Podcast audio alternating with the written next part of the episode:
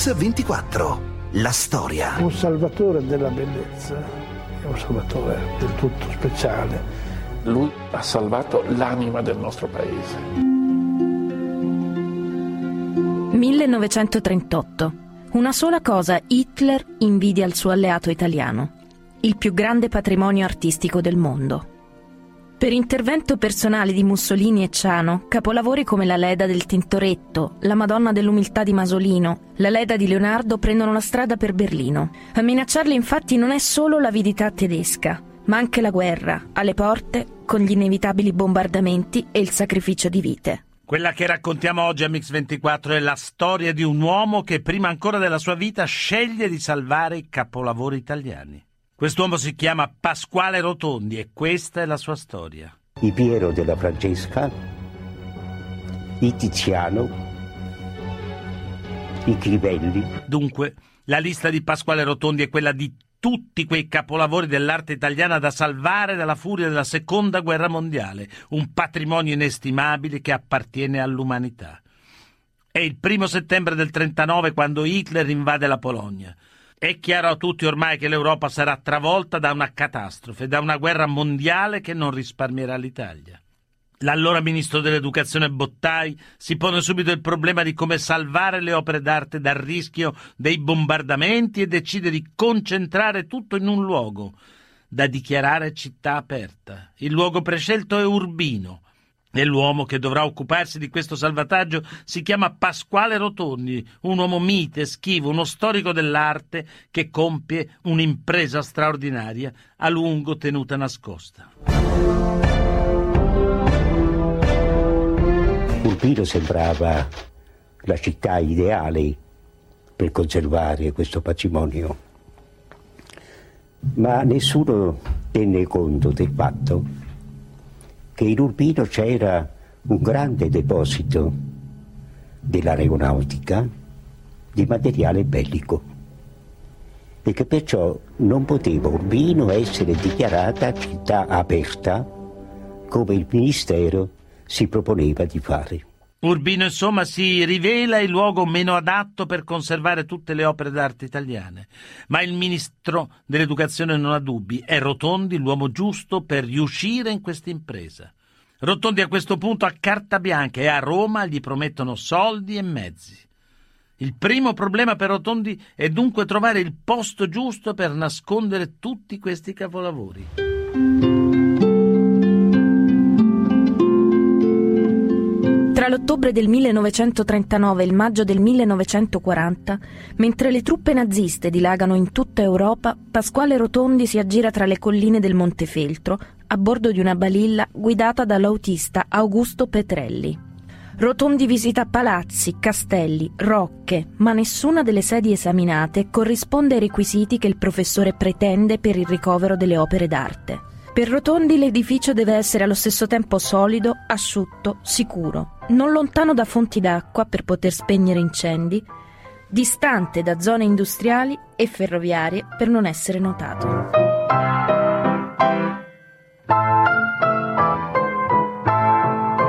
Il tempo passa, ma l'edificio adatto non si trova. Pasquale Rotondi ormai è in preda allo sconforto. Poi una sera di marzo, al termine dell'ennesima giornata estenuante, la balilla sale verso il borgo medievale di Sasso Corvaro e si ferma davanti alla rocca quattrocentesca, costruita dal maestro senese Francesco di Giorgio Martini, ingegnere militare di Federico da Montefeltro. Per Pasquale Rotondi è una folgorazione. Questo fortilizio stupendo del Quattrocento, robusto, ma soprattutto con una sua caratteristica, di essere tutto concentrato nella sua linea circolare. Quindi un obiettivo difficilmente raggiungibile qualora vi fossero stati dei bombardamenti dall'alto. Per Pasquale Rotondi la rocca di Sasso Corvaro è assolutamente perfetta da Roma il Ministero dell'Educazione invia al professore un telegramma di compiacimento per il felice esito della missione. La scelta della Rocca è approvata. I fondi e i mezzi necessari invece tardano ad arrivare. Rotondi può contare per il momento solo su pochi collaboratori, come ci racconta. Io lavoravo solo, non avevo come collaboratori che alcuni custodi della galleria di Urbino. Non avevo disponibilità, avevo però una, un, grande, un grande personaggio, perché così voglio chiamarlo, il mio autista di Urbino, Augusto Pretelli, con una sua sgangherata piccola macchina, una balilla, una vecchia balilla. Intanto i nazisti sono pronti per la rapida conquista dell'Europa. In Francia, le truppe tedesche, dopo aver inferto ripetute sconfitte all'esercito francese, si sono aperte la strada per Parigi. A Sasso Corvaro decido di incontrare le autorità del paese. Inizio col prendere accordi col podestà, il signor Giovannetti, soprattutto per il disbrigo delle pratiche inerenti ai permessi. Dai diari di Pasquale Rotondi. Ottenuti i locali della Rocca, a Rotondi non manca che prendere precauzione per la sicurezza e la buona conservazione delle opere. Innanzitutto realizzare punti di contatto con la caserma dei carabinieri e poi munirlo di impianti di parafubili e poi realizzare tutte quelle provvidenze necessarie perché i locali potessero accogliere le opere che vi sarebbero state salvaguardate. Avete sentito Pasquale Rotondi? A Sasso Corvaro dunque è tutto pronto. È il giugno del 40, con le truppe naziste che dilagano in tutta Europa. La guerra si fa sempre più vicina anche per l'Italia. E il ministro per l'educazione Bottai lo sa bene. È il momento di dar vita all'operazione salvataggio, come il nostro protagonista racconta nei suoi diari. Questa mattina, mentre ero intento a lavorare nel mio ufficio di Urbino, mi arriva dal Ministero dell'Educazione, a firma del ministro Giuseppe Bottai, un telegramma con l'ordine perentorio di porre in atto il più presto possibile il programma di salvaguardia delle opere d'arte. Dopo aver impartito le prime direttive, mi precipito in strada dove mi attende il fidautista Pretelli. Credo che oggi sia l'inizio dell'operazione salvataggio a Sasso Corvaro. Nei giorni successivi continua frenetico l'attività di trasporto di opere d'arte verso la rocca di Sasso Corvaro, come ci racconta lui stesso. Ma un bel giorno io mi trovavo al furlo, passavo per il furlo con questo camion carico, ho visto della, della gente intorno degli altoparlanti e ho sentito la voce del dichiaratore di guerra. La dichiarazione di guerra è già stata consegnata agli ambasciatori. Dunque anche l'Italia è in guerra. Pasquale Rotondi sente la notizia alla radio proprio mentre sta effettuando con i pochi, pochissimi mezzi che ha a disposizione uno dei primi carichi di opere d'arte. E Rotondi capisce che ormai il tempo stringe, l'operazione salvataggio deve essere conclusa al più presto, prima che il fronte arrivi in Italia. Eravamo quattro gatti e cercavamo con le nostre povere forze di prelevare dai vari centri, intanto delle Marche, questi grandi capolavori. Giugno 1940. Mentre le truppe italiane raggiungono il confine con la Francia, Pasquale Rotondi e la sua armata Brancaleone, come lui stesso la definisce, viaggia giorno e notte per nascondere nella rocca di Sasso Corvaro il maggior numero di opere possibili. 11 giugno 1940 vengono trasportate le opere da Ancona. 14 giugno arrivano quelle da Osimo. 16 giugno è la volta delle opere da Ascoli Piceno e Fermo. 26 giugno altre opere giungono a Sasso Corvaro da Macerata e dall'isola di Lagosta. Un camion così piccolo che si stentava a caricarmi le opere di grande mole. Ma Sasso Corvaro intervenne con tutte le, le sue meravigliose possibilità per aiutarmi. E tutta la popolazione concorse per rendermi possibile di attuare nel giro di poche settimane un lavoro imponente. Pasquale Rotondi mantiene il massimo riservo. Nessuno deve sapere cosa contengono quelle casse che arrivano continuamente di giorno e di notte per essere frettolosamente rinchiuse come racconta un abitante reclutato da Rotondi per controllare le opere, Giulio Montagna. È arrivato sto camion, era buio, la cassa non passava alla porta, ha dovuto lasciare il camion lì. E allora ci ha reclutati quasi, no? A noi altri eravamo 3-4 ragazzi senza fare niente, lei volete fare la guardia a sto camion? Come no? E ci ha dato uno schioppo, un fucile più alto di me, senza cartucci, senza... Va bene, facciamo... Voi altri vi mettete qui, girate attorno al camion, noi non sapevamo cosa c'era nel camion. Nei documenti Sasso Corvaro, data l'importanza che aveva questa soluzione trovata da Rotondi, non era mai citato con il nome giusto per indicare il posto dove venivano mandate le opere d'arte. Si diceva semplicemente eh, le suggeriamo di prendere contatti con il professor Rotondi perché le opere affluiscano nel ricovero con la R maiuscola. Avete sentito lo storico Salvatore Giannella con Pasquale Rotondi e la sua impresa di salvataggio del patrimonio artistico italiano durante la Seconda Guerra Mondiale? Continuiamo dopo la viabilità.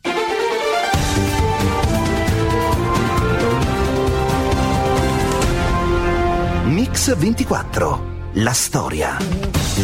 Bentornati a Mix 24. Oggi stiamo raccontando la storia di un uomo, Pasquale Rotondi, e della sua capacità durante la Seconda Guerra Mondiale di mettere in salvo parte del patrimonio artistico italiano. Nessuno però doveva sapere. Il lavoro di Pasquale Rotondi è troppo importante per essere messo a rischio. Tutto doveva avvenire nel massimo della clandestinità e della segretezza. Nell'agosto del 40, a soli due mesi dallo scoppio della guerra, Sasso Corvaro ospita già 77 casse di opere d'arte. Tra questi i capolavori di Tiziano, di Rubens, di Lorenzo Lotto e del Perugino. Tra gli addetti ai lavori comincia a spargersi la voce. L'operazione salvataggio sta funzionando e a visitare il ricovero giunge Rodolfo Pallucchini, ispettore della sovrintendenza di Venezia, come racconta lo stesso Pasquale Rotondi.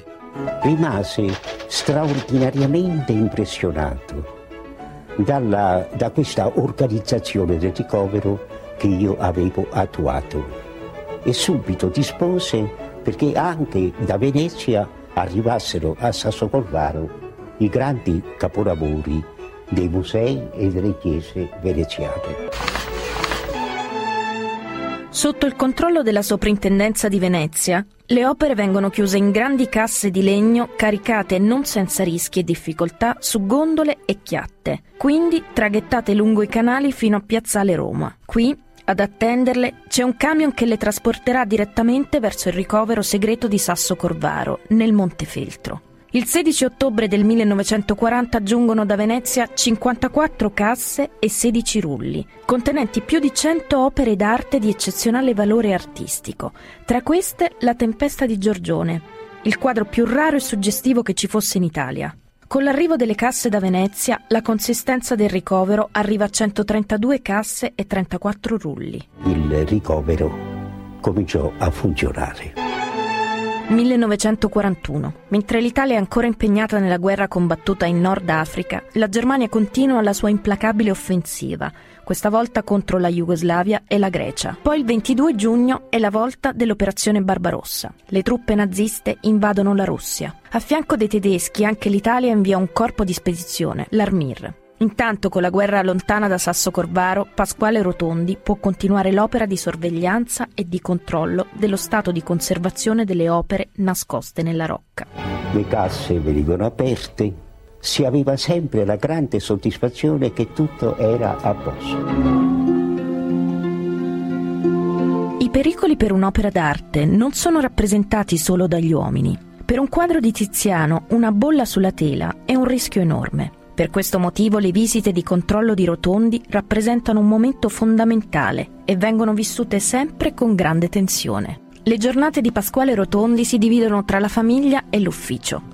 L'esigenza di segretezza della missione costringe il professore a non comunicare a nessuno come stanno veramente le cose. Le uniche persone al corrente di tutto sono due, la moglie, Zea, e il fedele autista, Augusto Pedrelli, a parlarcene le figlie di Pasquale, Giovanna e Paola Rotondi. Per esempio ricordo che la sera, quando lui rientrava tardi con la balilla, si annunciava con eh, tre squilli di campanello e un fischietto particolare, era il fischietto di famiglia, eh, ci diceva correte incontro a papà.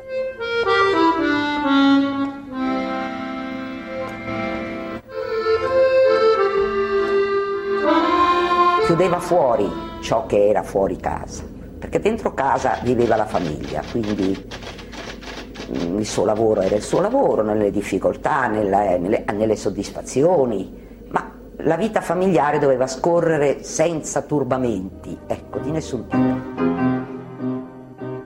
Nonostante la guerra possa arrivare da un momento all'altro, Rotondi maschera l'operazione salvataggio, dietro un lavoro di routine apparentemente normale. Alla Rocca continuano ad affluire le opere, eppure Rotondi trova sempre il tempo per dedicarsi alla sua famiglia, anch'essa protagonista di qui a breve di questa storia. Novembre 1942. Le sorti della guerra stanno cambiando. La controffensiva inglese in Africa costringe alla resa le truppe italiane. L'11 dicembre inizia l'attacco sovietico a Stalingrado. Le truppe italiane dell'Armir vengono accerchiate e decimate sul fiume Don. È la disfatta. È l'inizio della disastrosa ritirata. Dal fronte, insomma, arrivano notizie sempre più preoccupanti. La sconfitta tedesca in Russia è un punto di svolta della seconda guerra mondiale e d'improvviso la vittoria nazifascista non è più così sicura.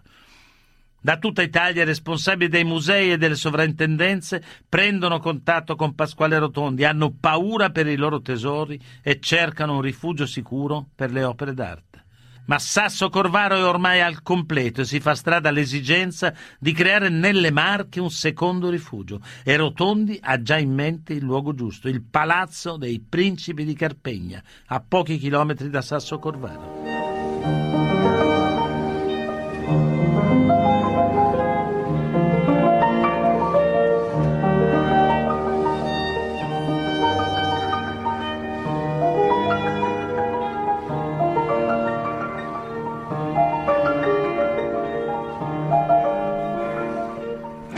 Aprile e giugno del 43 giunge a Carpegna una grande quantità di capolavori. Il Caravaggio dalla chiesa di San Luigi dei Francesi a Roma. Raffaello, Piero della Francesca, Bramante da Milano, la preziosissima pala d'oro da Venezia. Sicché a un certo momento della, del periodo bellico mi sono trovato custode di una massa di capolavori 3800 erano opere di pittura, scultura e arti minori e 4000 pezzi erano costituiti da materiale bibliografico e archivistico.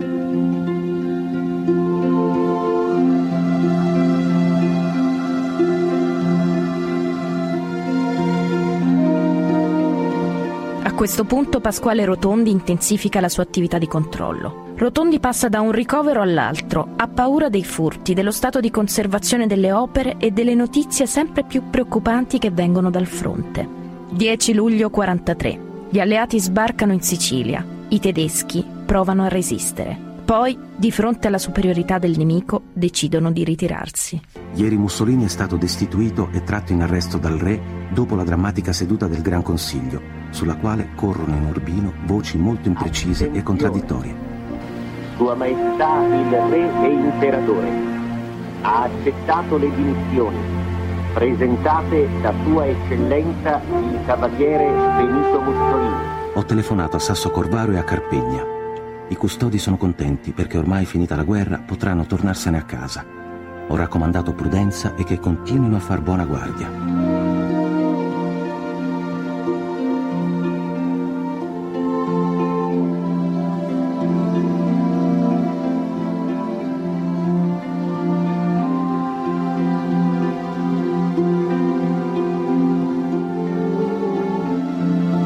Agosto 43. Per tutto il mese divisioni tedesche continuano ad affluire in Italia. A Mix 24 con la storia della lista di Pasquale Rotondi e la seconda guerra mondiale proseguiamo dopo la pubblicità.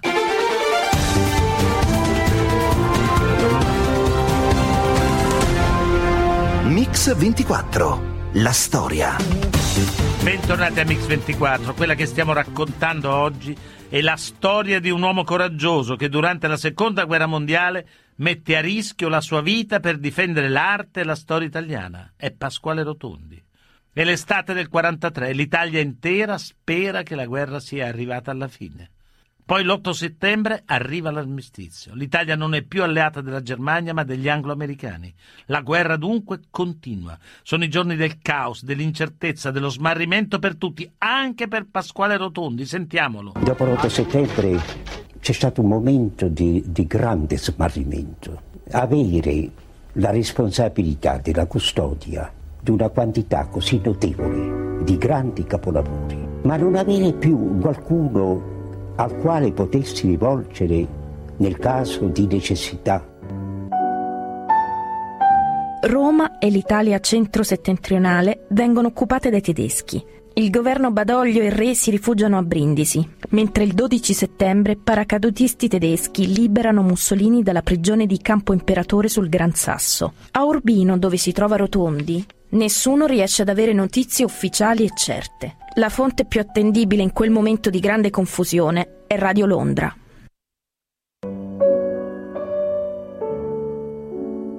Ma oltre alla guerra arrivata dentro casa, un altro pericolo minaccia il patrimonio artistico italiano. I tedeschi hanno fondato a Bergamo il Kunstschutz, un ufficio per la protezione delle opere d'arte.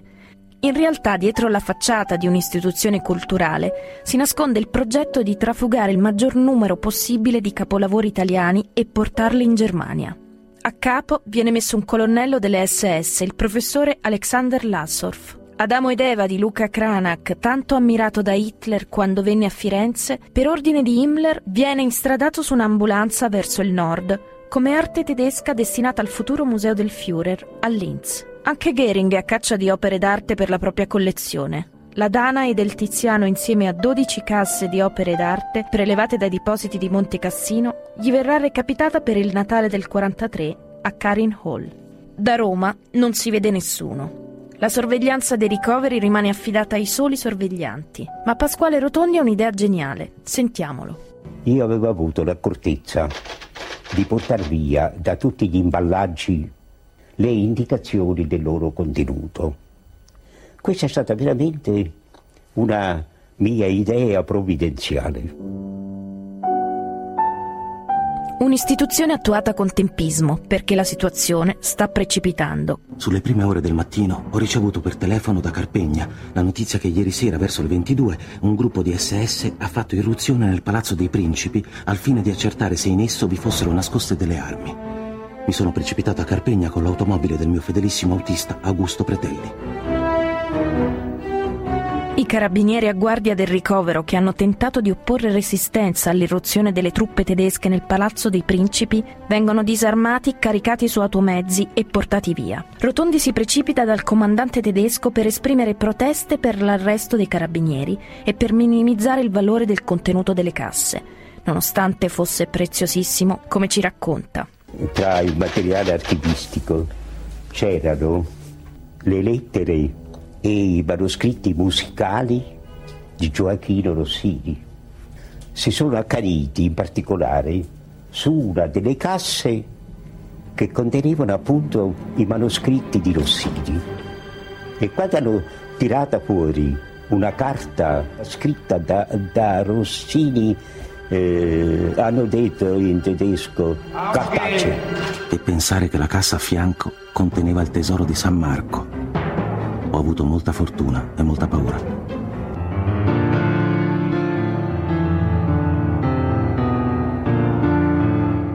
A questo punto Pasquale Rotondi è veramente disperato. Per la prima volta da quando è cominciata l'operazione salvataggio, le opere d'arte che si trovano sotto la sua responsabilità corrono un serio pericolo. Rotondi si precipita a Pesaro, dal prefetto. Pretende la liberazione dei carabinieri arrestati e degli automezzi per trasferire le opere a Urbino ma è necessaria l'autorizzazione tedesca. Trovarsi completamente soli, in un momento in cui sarebbe stato necessario un aiuto grandissimo dall'alto. Ecco, ma non c'era più l'alto.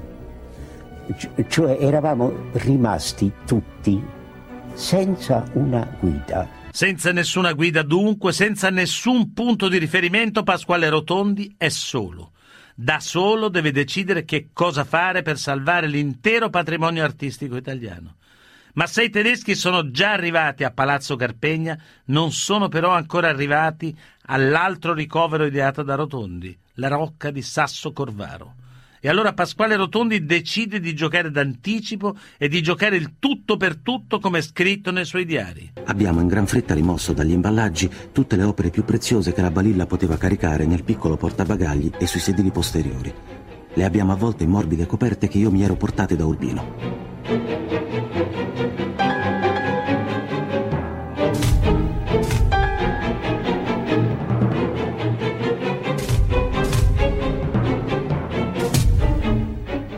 Preziosissimo carico Pretelli e io siamo partiti. Ma giunti verso sera alle porte di Urbino ho trovato mia moglie Zea che mi stava aspettando per avvertirmi che nel paese c'erano molte pattuglie delle SS alla ricerca di automezzi e munizioni.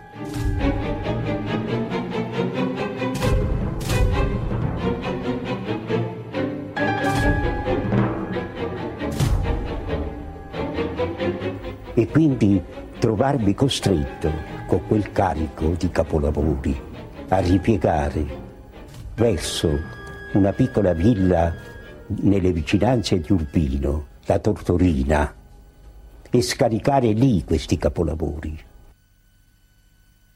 e nasconderli nella mia camera da letto e dormire con essi, ecco, quello fu un momento in cui non posso negare che ebbi veramente paura.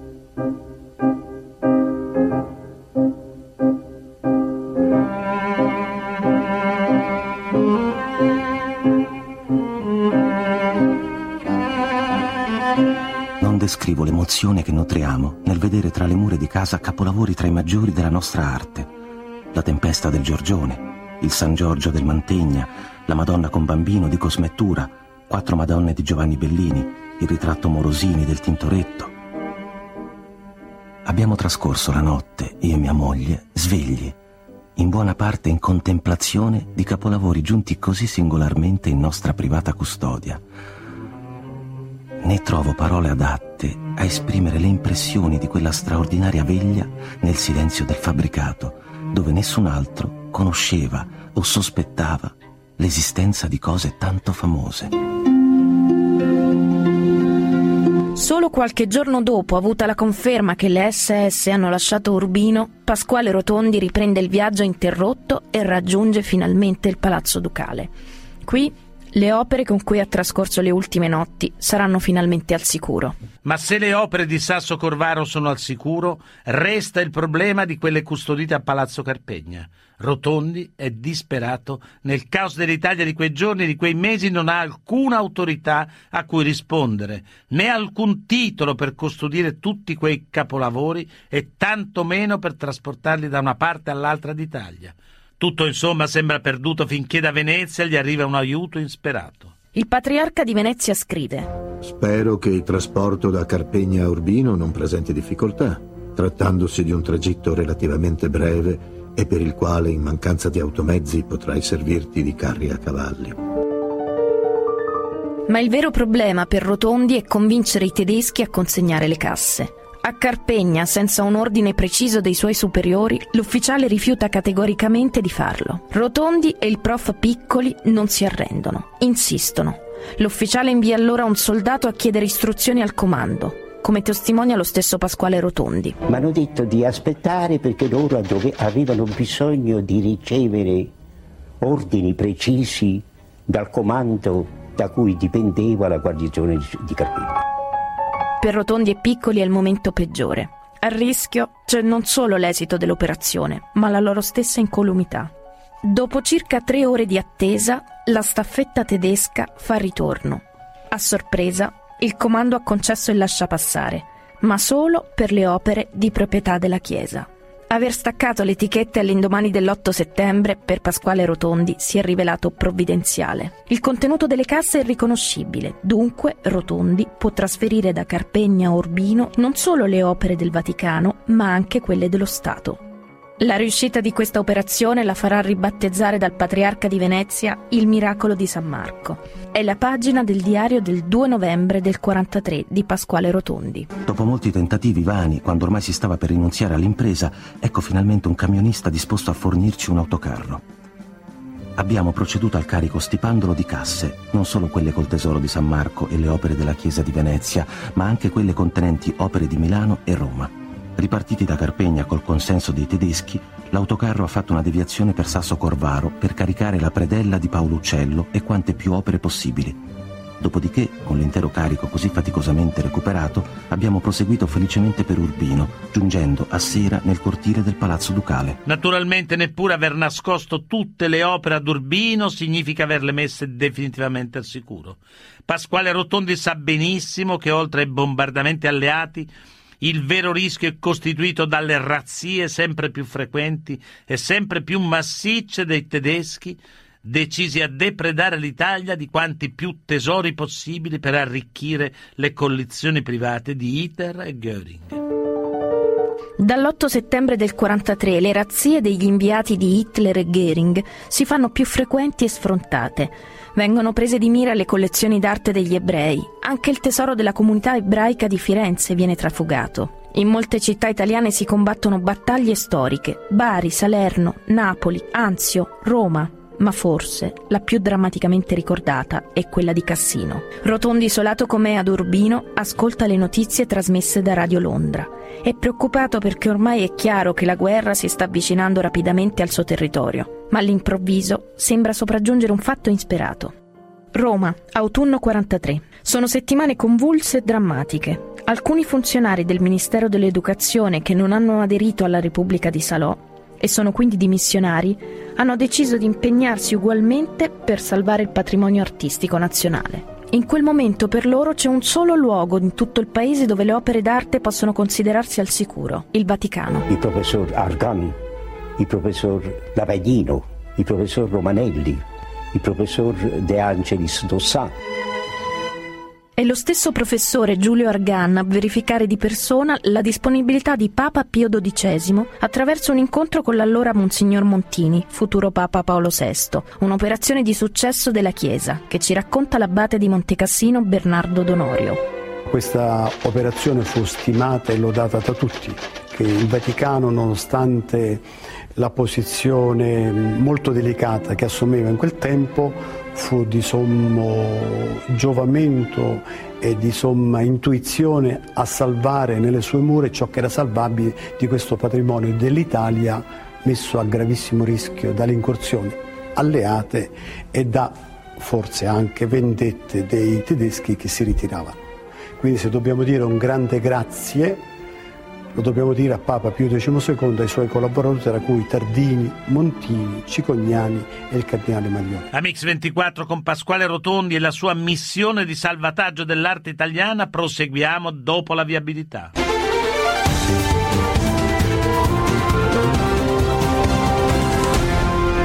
Mix 24. La storia.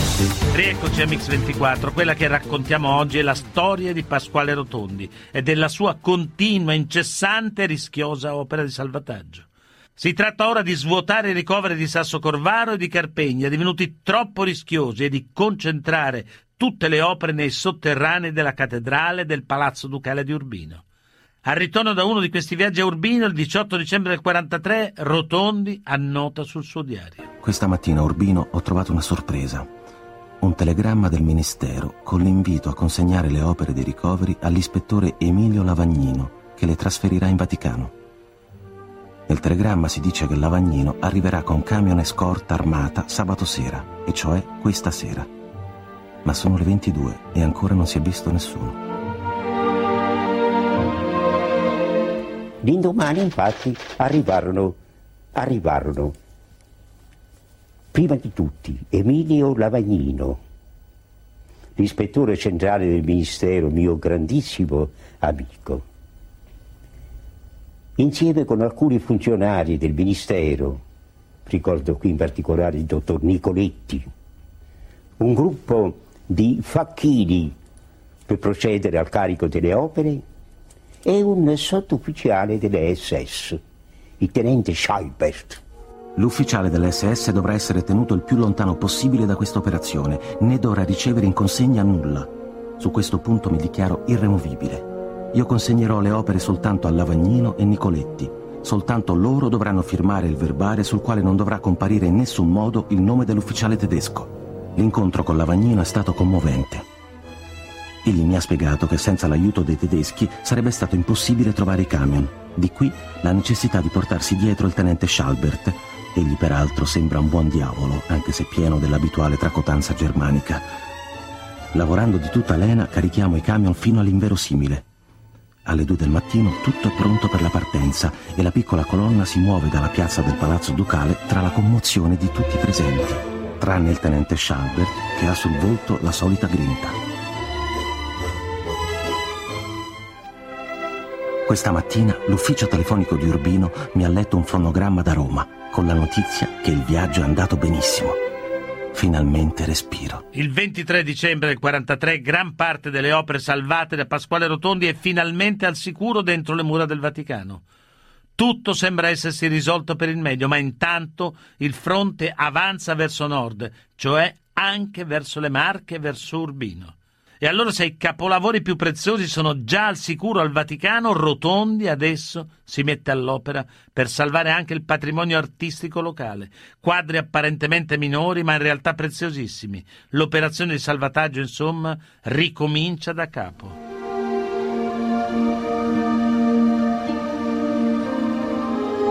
«1944. Un inverno freddissimo. Pasquale Rotondi è di nuovo in strada con la balilla e il fedele autista Augusto Petrelli, alla ricerca delle opere d'arte da mettere in salvo. Primavera 1944. Tutto il Montefeltro ormai si trova sotto il controllo tedesco. Chiunque in quei giorni può essere fermato e arrestato senza motivo. Anche Pasquale, per poco, finisce in carcere. A parlarcene è la figlia, Paola Rotondi. Papà, non so, ci raccontava del, del politico di Crivelli che l'avevano preso per il politico e che quindi l'hanno, messo, l'hanno incarcerato per un certo numero di ore perché il carabiniere aveva capito che viaggiava per motivi politici. La Rocca è tornata in piena attività. La nuova lista di Pasquale Rotondi comprende 127 casse, 8 rulli, un baule e 3.000 volumi. Sorte diversa tocca invece al Museo archeologico di Ancona, completamente distrutto dalle bombe anglo-americane sganciate sul porto. E proprio pochi giorni prima io avevo detto al mio collega, dammi tutto che porto tutto a Sassucorvaro e non volle. E dopo ancora anche la rocca di Sasso Corvaro si troverà al centro di numerosi bombardamenti, ma le sue mura, così come aveva previsto Pasquale Rotondi, resisteranno proteggendo le opere d'arte custodite al suo interno. Il 9 settembre del 44 gli alleati liberano Urbino. La guerra è finita, come scrive Pasquale nel suo diario. Le truppe americane e con esse un reparto di nostri soldati sono entrate in Urbino. Quindi hanno raggiunto Sasso Corvaro liberando il borgo e la rocca.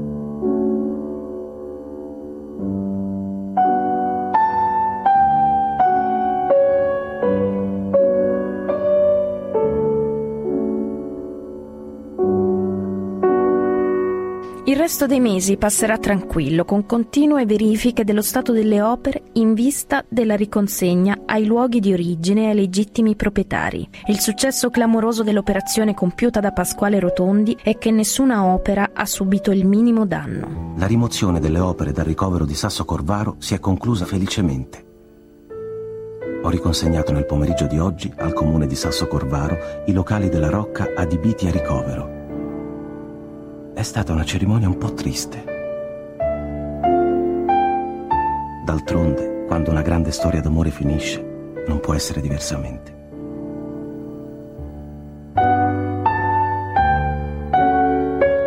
Un sospiro di sollievo, questa sarà probabilmente stata la reazione di Pasquale Rotondi quando a guerra finita tutte le opere d'arte che ha salvato sono tornate ai legittimi proprietari e sono tornate senza il minimo danno.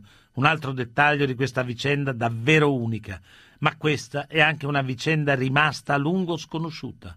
Solo nel 1984 l'allora sindaco di Sasso Corvaro, Oriano Giacomi, ha scoperto per puro caso la storia di Pasquale Rotondi. Quando venne a sapere di questa vicenda lì per lì non ci credevo, non, mi sembrava una cosa strana, perché primo perché non avevo mai saputo niente, secondo così grande che mi sembrava impossibile, invece era vero. E quindi mi, messi, mi misi a cercare il professore Pasquale Rotondi, non sapevo dove trovarlo. Lo vidi apparire dalla strada del Vaticano eh, venendo verso Cappella Sestina, quindi avendolo immaginato come me l'avevano raccontato che era lui, mi avvicinai con, eh, ripeto, tanto timore, anche un po' di paura.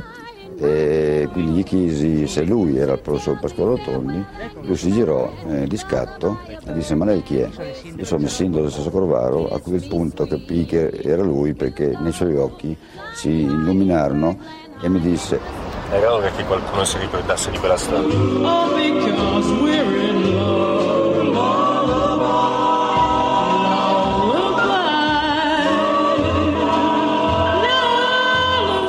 Finita la guerra, il professore continua a ricoprire l'incarico di soprintendente delle belle arti di Urbino e poi di Genova prosegue anche la sua attività accademica. Dal 1961 è direttore dell'Istituto Centrale del Restauro e nel 1973 diviene consulente del Vaticano per il restauro della Cappella Sistina. Pasquale Rotondi muore a Roma nel 91 investito da una motocicletta. Il sindaco di Urbino ha fatto in tempo ad attribuirgli la cittadinanza onoraria. Per ricordare la sua impresa è stato istituito a Sasso Corvaro il premio Pasquale Rotondi da attribuire a chi si è distinto per particolari meriti nel salvataggio delle opere d'arte.